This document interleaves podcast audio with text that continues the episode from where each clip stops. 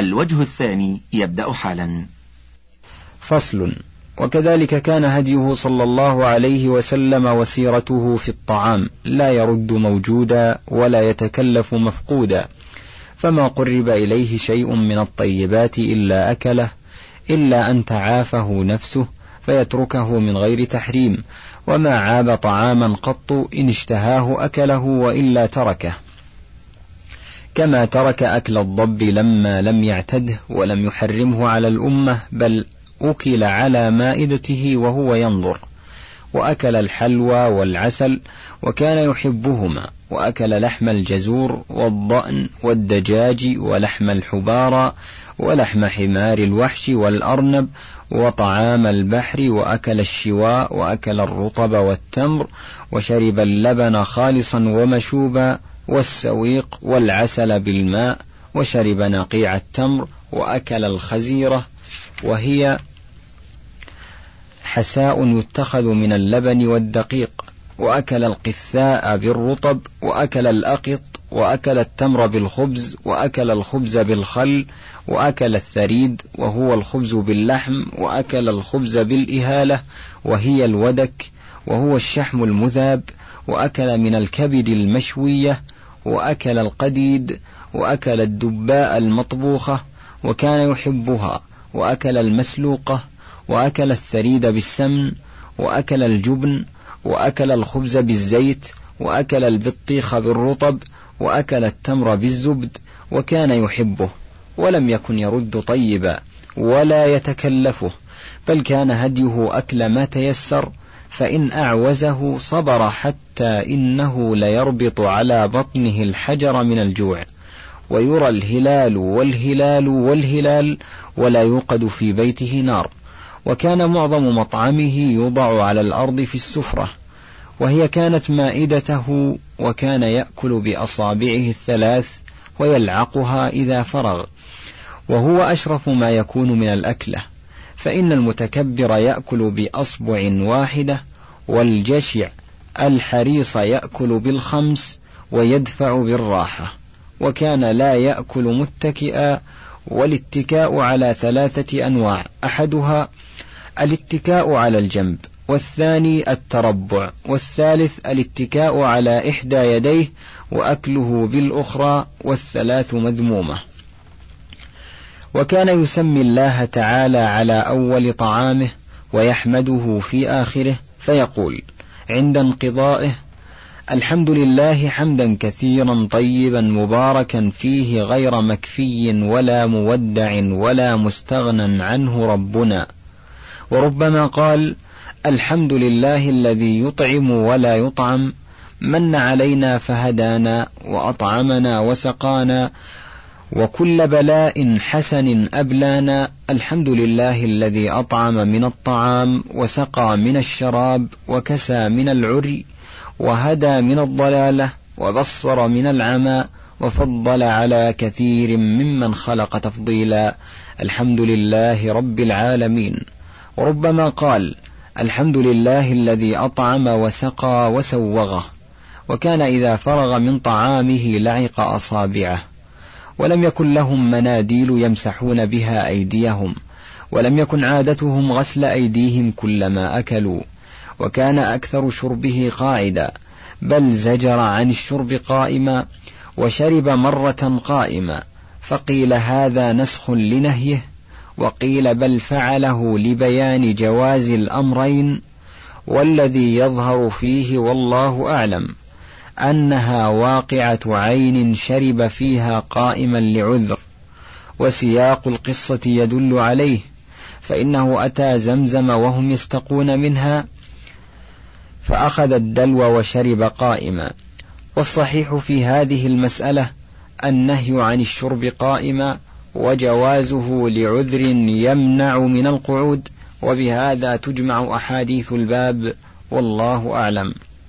وكان إذا شرب ناول من على يمينه وإن كان من على يساره أكبر منه. فصل. في هديه في النكاح ومعاشرته صلى الله عليه وسلم أهله. صح عنه صلى الله عليه وسلم من حديث أنس رضي الله عنه أنه صلى الله عليه وسلم قال حبب إلي من دنياكم النساء والطيب وجعلت قرة عيني في الصلاة. هذا لفظ الحديث. ومن رواه حبب إلي من دنياكم ثلاث فقد وهم. ولم يقل صلى الله عليه وسلم ثلاث. والصلاة ليست من أمور الدنيا التي تضاف إليها. وكان النساء والطيب أحب شيء إليه. وكان يطوف على نسائه في الليلة الواحدة. وكان قد أعطي قوة ثلاثين في الجماع وغيره. وأباح الله له من ذلك ما لم يبحه لأحد من أمته وكان يقسم بينهن في المبيت والإيواء والنفقة. وأما المحبة فكان يقول اللهم هذا قسمي فيما أملك فلا تلمني فيما لا أملك. فقيل هو الحب والجماع ولا تجب التسوية في ذلك لأنه مما لا يملك. وهل كان القسم واجبا عليه؟ أو كان له معاشرتهن من غير قسم على قولين للفقهاء فهو أكثر الأمة نساء. قال ابن عباس تزوجوا فإن خير هذه الأمة أكثرها نساء. وطلق صلى الله عليه وسلم وراجع وآلى إيلاء مؤقتا بشهر ولم يظاهر أبدا.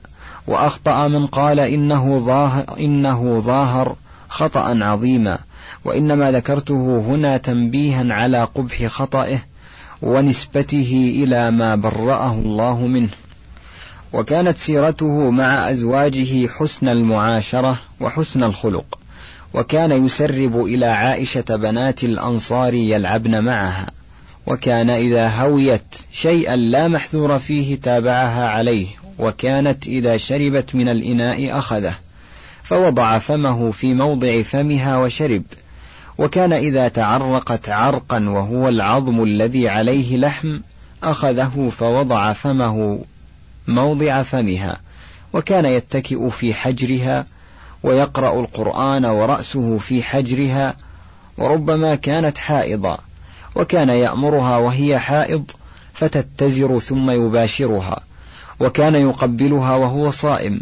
وكان من لطفه وحسن خلقه مع أهله أنه يمكنها من اللعب ويريها الحبشة وهم يلعبون في مسجده وهي متكئة على منكبيه تنظر وسابقها في السفر على الأقدام مرتين وتدافعا في خروجهما من المنزل مرة وكان إذا أراد سفرا أقرع بين نسائه فأيتهن خرج سهمها خرج بها معه.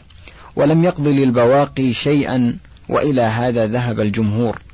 وكان يقول خيركم خيركم لأهله وأنا خيركم لأهلي. وربما مد يده إلى بعض نسائه في حضرة باقيهن. وكان إذا صلى العصر دار على نسائه فدنا منهن واستقرأ أحوالهن. فإذا جاء الليل انقلب إلى بيت صاحبة النوبة فخصها بالليل. وقالت عائشة كان لا يفضل بعضنا على بعض في مكثه عندهن في القسم وقل يوم إلا كان يطوف علينا جميعا فيدنو من كل امرأة من غير مسيس حتى يبلغ التي هو في نوبتها فيبيت عندها وكان يقسم لثمان منهن دون التاسعة ووقع في صحيح مسلم من قول عطاء أن التي لم يكن يقسم لها هي صفية بنت حيي وهو غلط من عطاء رحمه الله وإنما هي سودة فإنها لما كبرت وهبت نوبتها لعائشة. وكان صلى الله عليه وسلم يقسم لعائشة يومها ويوم سودة. وسبب هذا الوهم والله أعلم أنه كان قد وجد على صفية في شيء فقالت لعائشة هل لك أن ترضي رسول الله صلى الله عليه وسلم عني وأهب لك يومي؟ قالت نعم فقعدت عائشة إلى جنب النبي صلى الله عليه وسلم في يوم صفية فقال إليك عني يا عائشة فإنه ليس يومك. فقالت ذلك فضل الله يؤتيه من يشاء وأخبرته بالخبر فرضي عنها. وإنما كانت وهبتها ذلك اليوم وتلك النوبة الخاصة. ويتعين ذلك وإلا كان يكون القسم لسبع منهن. وهو خلاف الحديث الصحيح الذي لا ريب فيه أن القسم كان لثمان والله أعلم.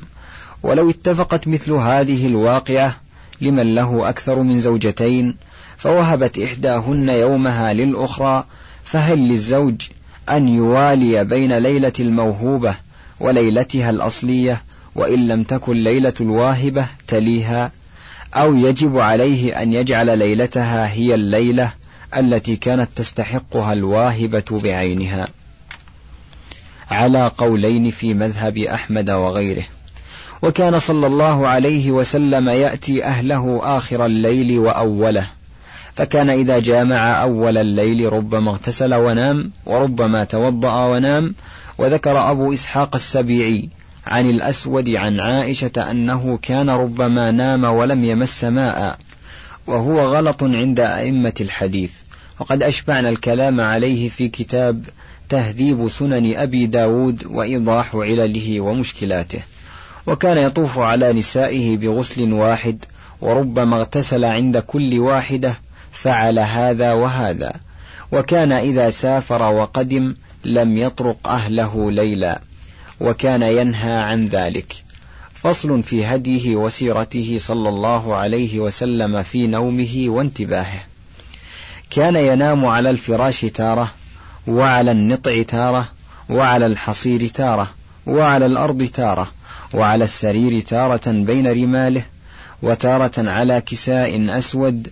قال عباد بن تميم عن عمه رأيت رسول الله صلى الله عليه وسلم مستلقيا في المسجد واضعا إحدى رجليه على الأخرى وكان فراشه أدما حشوه ليف وكان له مسح ينام عليه يثني, يثنى بثنيتين وثني له يوما أربع ثنيات فنهاهم عن ذلك وقال ردوه إلى حاله الأول فإنه منعني صلاة الليلة والمقصود أنه نام على الفراش وتغطى باللحاف وقال لنسائه ما أتاني جبريل وأنا في لحاف امرأة منكن غير عائشة.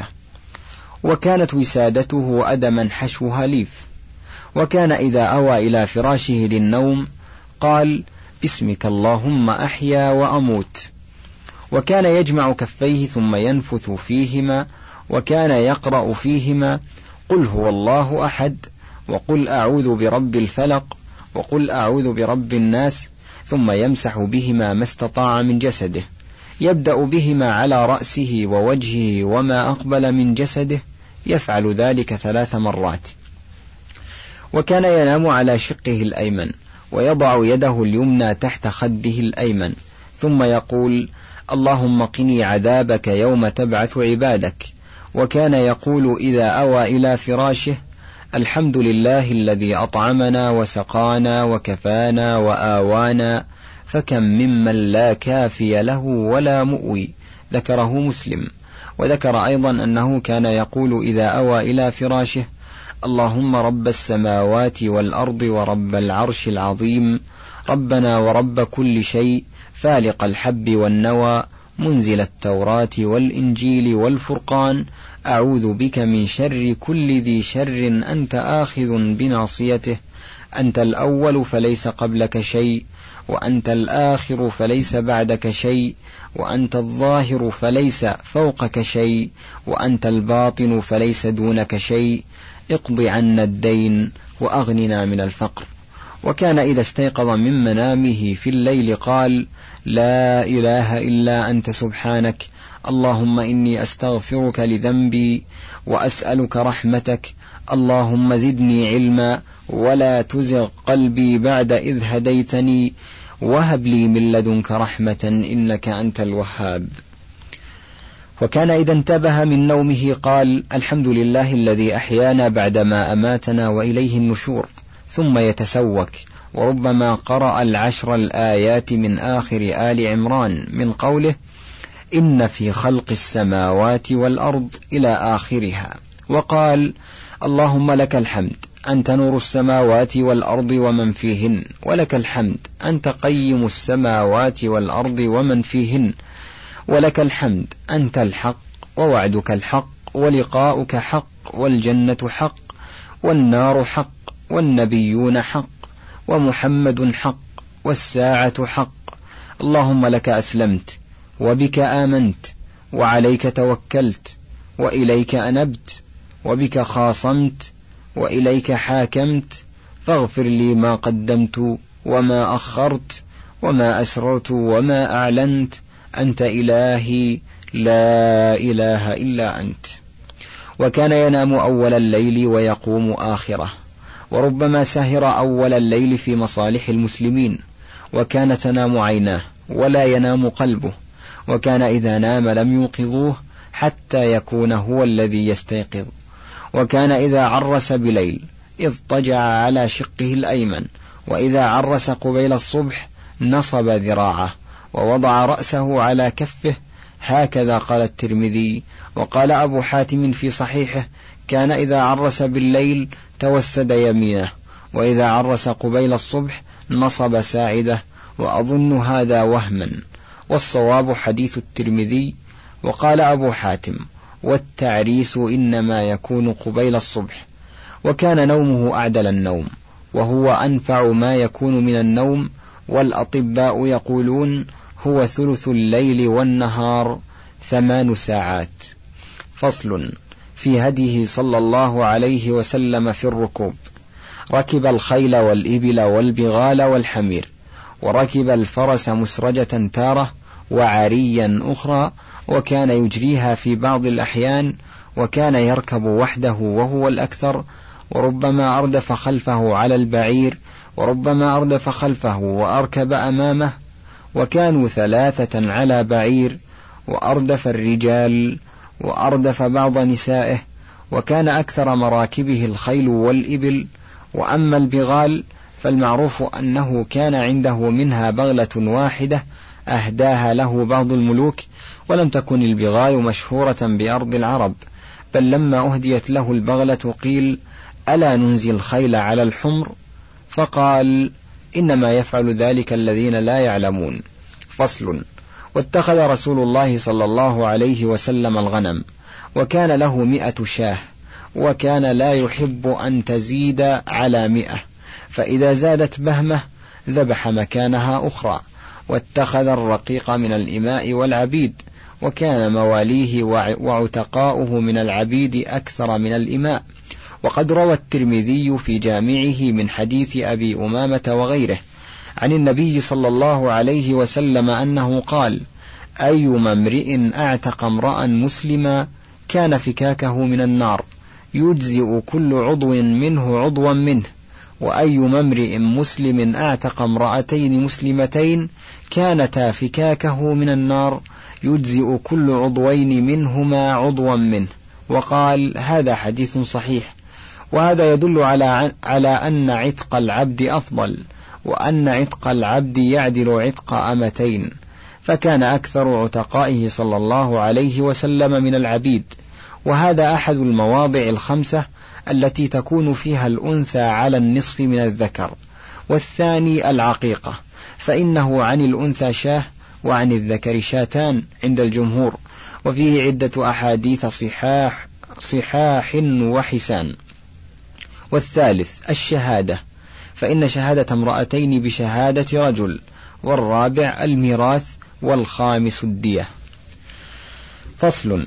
وباع رسول الله صلى الله عليه وسلم واشترى وكان شراؤه بعد أن أكرمه الله تعالى برسالته أكثر من بيعه.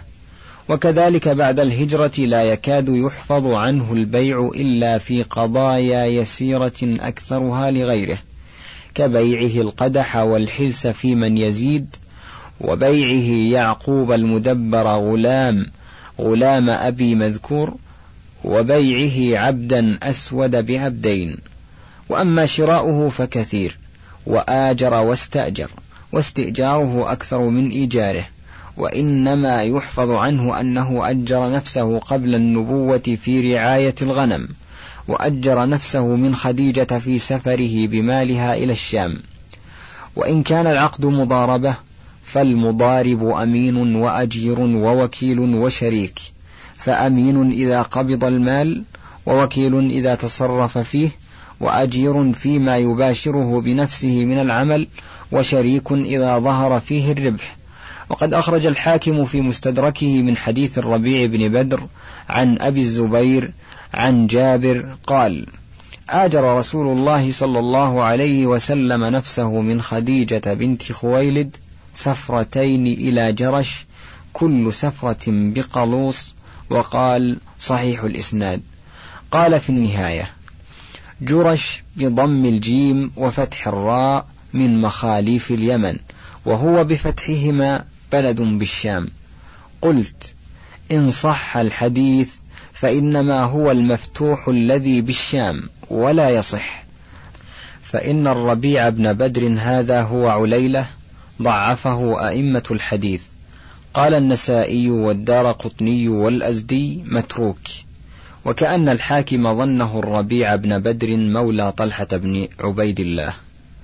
وشارك رسول الله صلى الله عليه وسلم. ولما قدم عليه شريكه قال أما تعرفني؟ قال أما كنت شريكي فنعم الشريك كنت لا تداري ولا تماري. وتداري وتدارئ بالهمزة من المدارأة وهي مدافعة الحق. فإن ترك همزها صارت من المدارأة وهي المدافعة بالتي هي أحسن. ووكل وتوكل وكان توكيله أكثر من توكله. وأهدى وقبل الهدية وأثاب عليها ووهب واتهب. فقال لسلمة بن الأكوع وقد وقع في سهمه جارية هبها لي. فوهبها له. ففادى بها من أهل مكة أسارى من المسلمين. واستدان برهن وبغير رهن واستعار واشترى بالثمن الحال والمؤجل وضمن ضمانا خاصا على ربه على أعمال من عملها كان مضمونا له بالجنة وضمانا عاما لديون من توفي من المسلمين ولم يدع وفاء أنها عليه وهو يوفيها. وقد قيل إن هذا الحكم عام للأئمة بعده فالسلطان ضامن لديون المسلمين إذا لم يخلفوا وفاء فإنها عليه يوفيها من بيت المال وقالوا كما يرثه إذا مات ولم يدع وارثا فكذلك يقضي عنه دينه إذا مات ولم يدع وفاء وكذلك ينفق عليه في حياته إذا لم يكن له من ينفق عليه. ووقف رسول الله صلى الله عليه وسلم أرضا كانت له جعلها صدقة في سبيل الله وتشفع وشفع إليه وردت بريرة شفاعته في مراجعتها مغيثا فلم يغضب عليها ولا عتب وهو الأسوة والقدوة وحلف في أكثر من ثمانين موضعا وأمر وأمره الله سبحانه بالحلف في ثلاثة مواضع فقال تعالى ويستنبئونك أحق هو قل إي وربي إنه لحق. وقال تعالى وقال الذين كفروا لا تأتين الساعة قل بلى وربي لتأتينكم. وقال تعالى زعم الذين كفروا أن لن يبعثوا. قل بلى وربي لتبعثن ثم لتنبؤن بما عملتم وذلك على الله يسير. وكان إسماعيل بن إسحاق القاضي يذاكر أبا بكر محمد بن داود الظاهري ولا يسميه بالفقيه فتحاكم إليه يوما هو وخصم له فتوجهت اليمين على أبي بكر بن ابن داود فتهيأ للحلف فقال له القاضي إسماعيل أو تحلف ومثلك يحلف يا أبا بكر؟ فقال وما, يمنع وما يمنعني من الحلف وقد أمر الله تعالى نبيه بالحلف في ثلاثة مواضع من كتابه. قال أين ذلك؟ فسردها له أبو بكر فاستحسن ذلك منه جدا ودعاه بالفقيه من ذلك اليوم.